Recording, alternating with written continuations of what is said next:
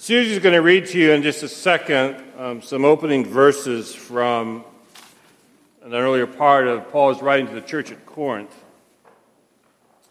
Uh, these verses are Paul's attempt to begin to engage with a culture, a city, that was very spiritual.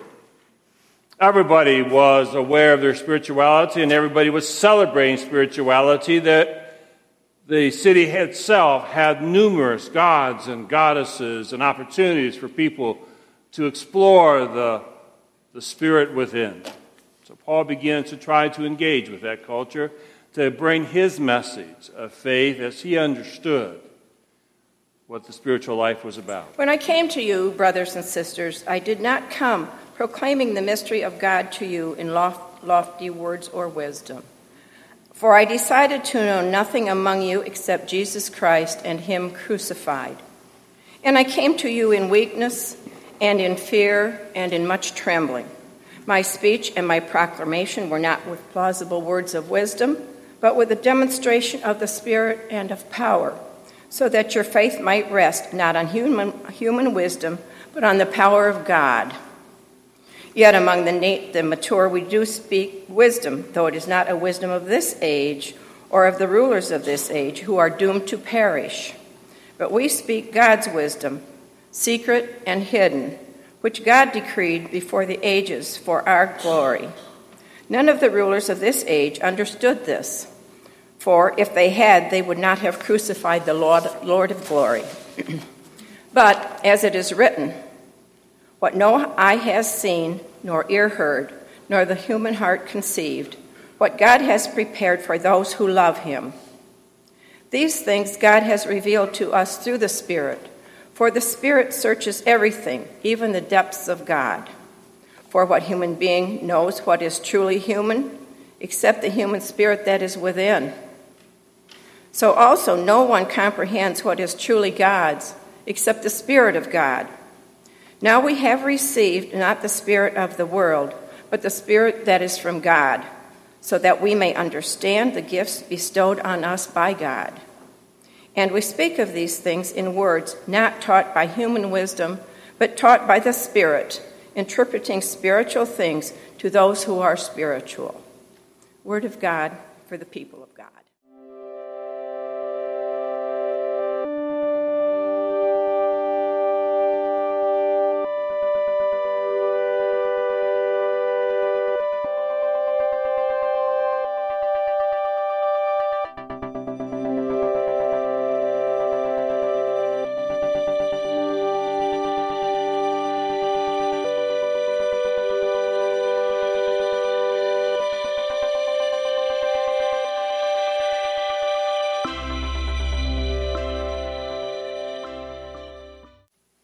I would invite you to join with me now in a spirit of prayer. Gracious and loving God, I ask you to bless us with a time to reflect on this word that we might share and hear what you need us to know, what you need us to become. Allow the words of my mouth and the meditations of our hearts and mind to be put properly before you, and then by your grace perfected and sent back into our souls and hearts that they might become food for faithful living. Bless this worship. And we even dare to ask that you would bless us, that we in turn might be your blessings to the world by your grace. This is our prayer in the name of Jesus Christ, we pray. Amen. So, who are you talking to when you're talking to yourself? There's always an ongoing internal dialogue within all of us. Now, my experience is, I think this is true, that some of us are more chatty to ourselves than others. But all of us have some level of conversation going on within inside us reflections, thoughts, declarations. And sometimes that internal dialogue slips out and becomes, without you trying to make it an audible statement or conversation. How many of you have been in a room where someone from another room hollered out, Who are you talking to? And the answer you give, of course, is, Well, no one. Which in my house then leads into deeper conversations as to what's wrong with me. But the fact is, we aren't talking to no one, we're talking. And we're talking to ourselves. Which, when you think about it, is a very strange concept. Why am I needing to talk to myself if I'm the self originating the conversation? I sit here and look at the fact, oh, the bells are playing today, as if somehow myself can't see that the bells are playing today. Why do I need to tell myself the bells are playing today? I see it. We have this ongoing internal conversation, and the truth is, while sometimes our audible slips out, have you ever been embarrassed when you realized that what you were thinking you were saying without realizing it? Amen? The unfiltered thought terrifies us. And alongside that internal dialogue is an eternal range of emotions some of which are pretty evident to people. They know that you're feeling a particular emotion by your actions, your looks, whatever, your speech. The truth is, a lot of times we're hiding our internal emotions. In fact, I'll be honest to say there are even times I've begun to realize that I'm hiding from myself what I'm really feeling. And so we have within us and I think within all of us, I don't think I'm the only really bizarre person in the room. We have this internal dialogue and set of emotions. I've often wondered what it would be like if, when God had made us, God had chosen to put a speaker tied to us and a light, and the speaker would broadcast all of our unspoken thoughts. Scares the heck out of you, doesn't it? And if the light that we had attached to us went through a whole range of colors, you know, like, the, like a divine mood ring, revealing the truth about what we feel. So that in every place, in every moment, including right now, people would know what you were thinking and what you were feeling. You could not filter it. Would it change your world? well, for some of you, probably not. And I think it's a world that would terrify us because we hide those feelings so often. And yet, I then think if we really were wired that way and we lived that way on a regular basis, imagine that we would adapt. We would figure that out. We would soon learn how to filter out what we didn't want to listen to anyway. Or our entire culture would change and we would no longer need psychiatrists. Because we would all know how crazy we all are. The knowledge that within us there is something stirring. Within us there is something with which we want and need to engage, to have dialogue with, emotions that we are not in control over but yet reside within us, often are the drivers for us to seek and find those things can meet, that can meet those inner needs. And we all have them not just religious, not just educated or uneducated, not just men, not just women, not just older, not just younger, but we all have them. And as we have them, I believe that's part of what drives us all to seek out something that will meet the needs of that internal dialogue and those emotions. It is what drives us to find whatever it is that we call God. It is at least in some part our definition of our spirituality, a seeking to find that thing which meets the needs of our internal self. Maybe we're looking to find a place, a thing, a, a, a God that would give us peace, contentment, or a sense of purpose within our life. Maybe the God we're looking for is a God that will give us pleasure or power. Maybe it is a God who would quiet the voices and emotions within us. That is our, at least one way of thinking of our spirituality. And everyone is a spiritual being. That is something that I know not all people agree with, but it is my acknowledgement that I do believe that we are all spiritual beings, not just flesh, not just biological. Most of us are here today, I would suggest, because there is within us a spiritual hunger that has led us to seek out answers and relationships and values and even perhaps an other higher power that can meet our needs. If not answer our questions, just be a willing co participant in listening to our inner dialogue, who can speak to the needs within us and help us make sense of our emotions and our purpose and our life. And most of us are here today, I would suggest you, because we have figured out somehow that we want to be part of a spiritual quest that focuses itself around Jesus Christ and the kind of community that Jesus Christ named. We call it the church. For most of us here, I think it's true, and I hope it's true. Jesus Christ is a real part of our life, and true because our experiences have told us that Jesus is true. Our experience of being in a community of faith has confirmed to us that there are experiences and opportunities that we have to speak to our inner self that we don't find in any other community. Our spirituality has led us to proclaim a faith in Jesus Christ. And our faith in Jesus cause us to accept the identity of being Christian. You take the risk of walking out of here today and having someone drive by and see you and put on you, well, they must be a Christian. They must be a United Methodist. They might even say of you, that person is spiritual and religious. Today, in our shifting landscape of a culture, there's more and more of a desire for us to separate out the understanding of spiritual and religious. There's a whole category of people today in the world, SBNRs, spiritual, but not religious. You've heard the term, right? I'm spiritual, but I'm not religious. New studies tell me that 20% of the Americans, when asked what is your religious preference or leanings, identify themselves as spiritual but not religious.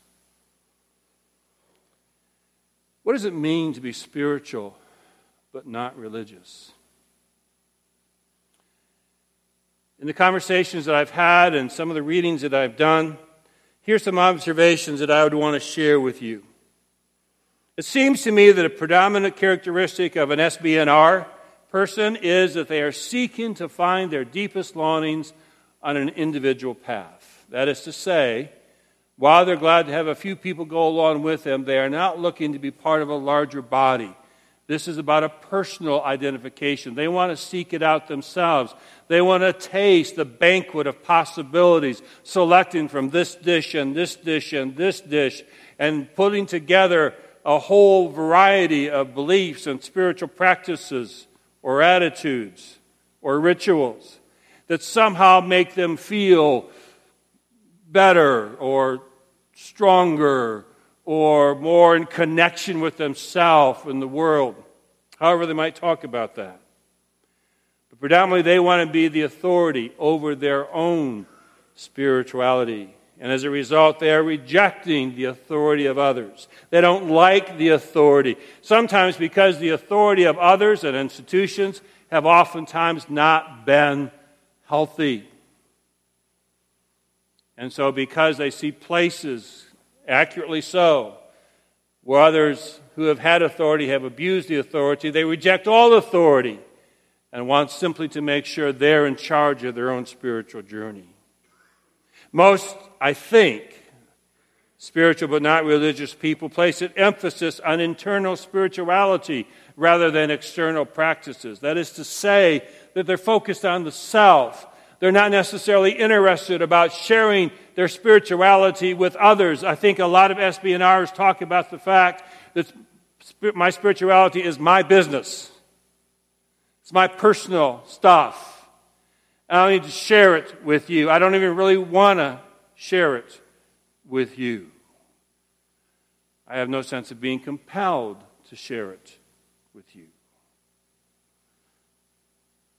SBNRs, spiritual but not religious, oftentimes I believe reject any sense of being part of a larger group or body because they want to keep their options open. They want to be able to shift as they feel necessary to adapt other practices or to go in other directions. They don't want to be tied down, if it were, as it were. I have found spiritual but not religious people across all demographics. They are not necessarily younger, they are not necessarily older, they are both. I can't find any common denominator that makes them that way, even whether or not they sit in the church pews or not, because here's what I'm going to tell you, and I don't hope this doesn't shock you. I find that there are a good number of spiritually but not religious people sitting in the pews of the church on any given Sunday. And might even be comfortable describing themselves in that manner for all the reasons I've already stated and perhaps more.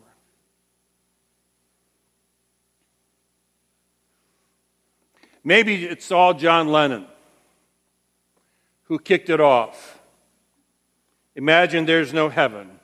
It's easy if you try. You can even sing it along with me, most of you. No hell below us, above us only sky. Imagine all the people living for today. Imagine there's no countries that it isn't hard to do, nothing to kill or die for, and no religion too. Imagine all the people living life in peace. You may say I'm a dreamer, but I'm not the only one. I hope someday you'll join us and the world will all be one. Something about that which is compelling, isn't it? Makes us want to have that kind of a peaceful coexistence in the world and lay down the boundaries and the enemies and the destruction we often put upon each other, and which oftentimes, quite frankly, is done in the name of religion.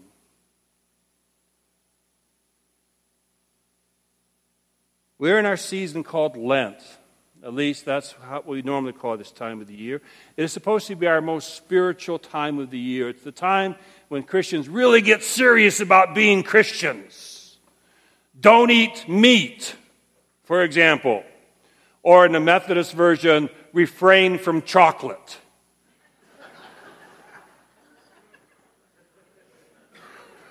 Dare to open yourself up to go to a Bible class or, or maybe go to an extra worship service or two. Or maybe take on something. Uh, go uh, do something of the justice ministry, sort of like a spiritual community service hours project.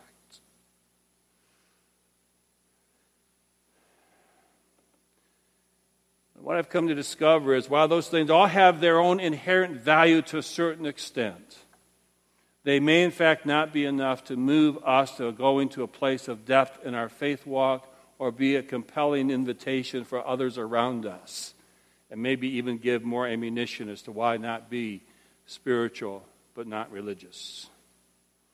Apostle Paul was trying to figure out how to give his message into a culture that was highly spiritual there was a real passion to make sure you all did your own thing and we all celebrate whatever it was that you did. Whichever god or goddesses you worshiped, that's cool with us. We're great. It's good. In fact, we sort of revel in the fact we're also spiritual. And he comes into this culture wanting to proclaim a message about Jesus Christ. And he starts writing the book of Corinthians the way in which Susie just read, which most of you were rolling your eyes by the third verse anyway because he seems to keep wrapping around talking about spirit and the spirit and spirituality. And at the end of it, you don't even know what he's talking about. Amen? And so we got through the end of it, and we all could recognize, well, at least Paul's talking about spirituality. But he wasn't just talking about random spirituality. You continue to read Corinthians, you realize he's talking about living a life where our inner dialogue, our inner self, and our outward living all are set under the lordship of Jesus Christ. That was his message. But he's talking in a multi spiritual culture. So he begins where the people are. This is driven home even more if you go read Acts 17. If you want to make a note in your bulletin, it won't hurt you this week if you read Acts 17. It probably won't hurt you. I don't think it'll hurt you. It'll be okay. But in Acts 17, he finds himself in Greece. And he goes to Athens. And he begins talking to the people in Athens, and he says this. Then it starts, I'm reading beginning at verse, um, oh, I forget now, 22, I think. Um, then Paul stood in front of the Areopagus and, the, and said, Athenians, I see how extremely religious you are in every way. For as I went through the city and looked carefully at the objects of your worship, I found among them an altar the, with the inscription, To an unknown God.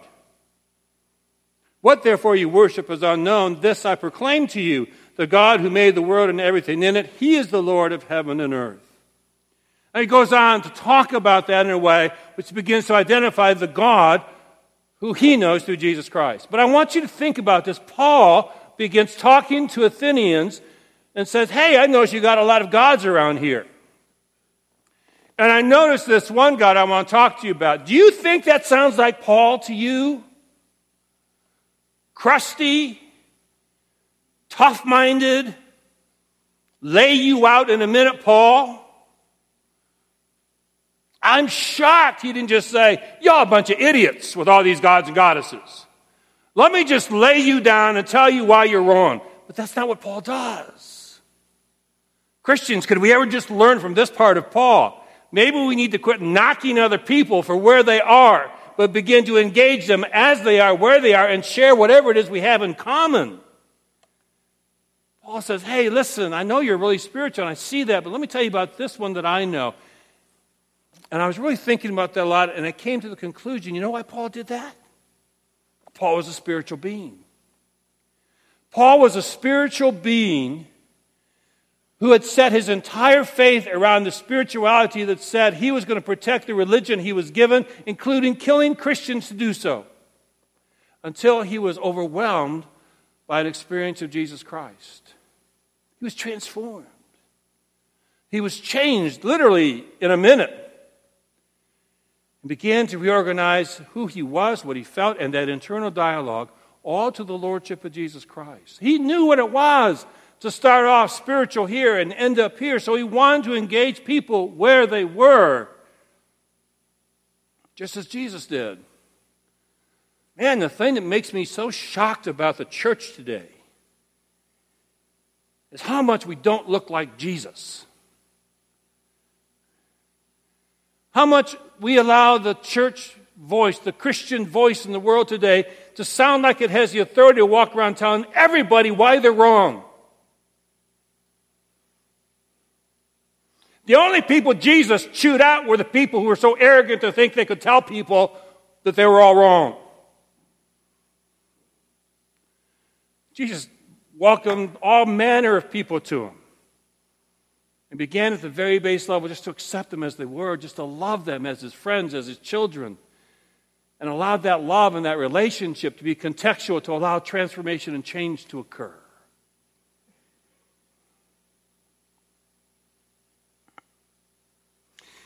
You see, I really do believe the majority of folks who are spiritual but not religious are not, as many people think, folks who, who have been wounded by the church. And because they've been so hurt by the church, they've gone off on their own path. I really, I think that's probably true for some, but I don't think it's the majority. Certainly, there's enough opportunity for people who have been hurt by the church. Some of you have been hurt by the church, haven't you? Some of you are here today because you're given the church a second or third chance. Maybe not this church, but you know, the church. But I think most people become spiritually but not religious, not because the church has hurt them, but because the church hasn't given them anything that really matters. I think the church of Jesus Christ all too often has perpetuated behavior that has no meaning for people who haven't been raised in that behavior. And I think people who are spiritually but not religious aren't just rejecting the church because they don't want to come on Sunday morning because of all the painful things that happen here, but rather because they don't think that anything that's happening here matters. Because they haven't seen any other evidence or heard anybody give them compelling testimony. Because while we have this amazing, ongoing internal dialogue, you and I, as contemporary United Methodists, have an amazing, a compelling need to make sure we don't tell anybody that we are part of a spiritual practice which is changing our life, changing our families, and changing our world. We have not shared the example of the power that moves within us that we now recognize is beyond ourselves, but it's Christ.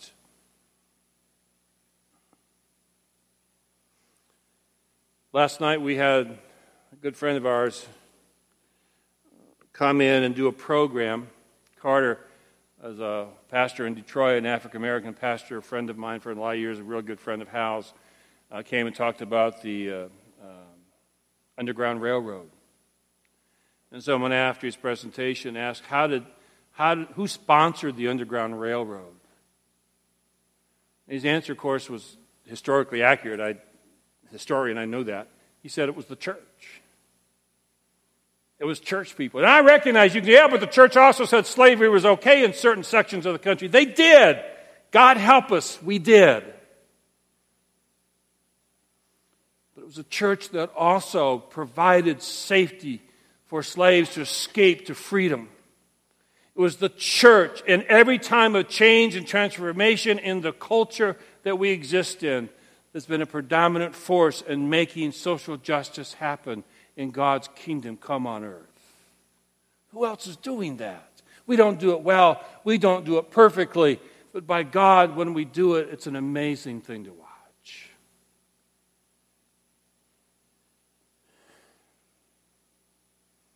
The reason the church gathers together is because when we are together, we are practicing the faith of Jesus Christ. Jesus never said, Go off on your own spiritual quest.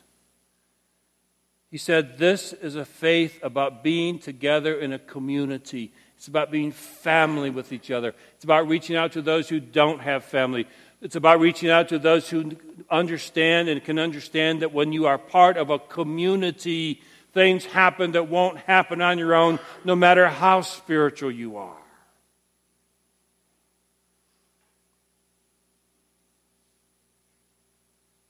So, in a few weeks, Another hundred or more will go into Pontiac and work with Baldwin Center again to do ministries that none of us would be doing on our own.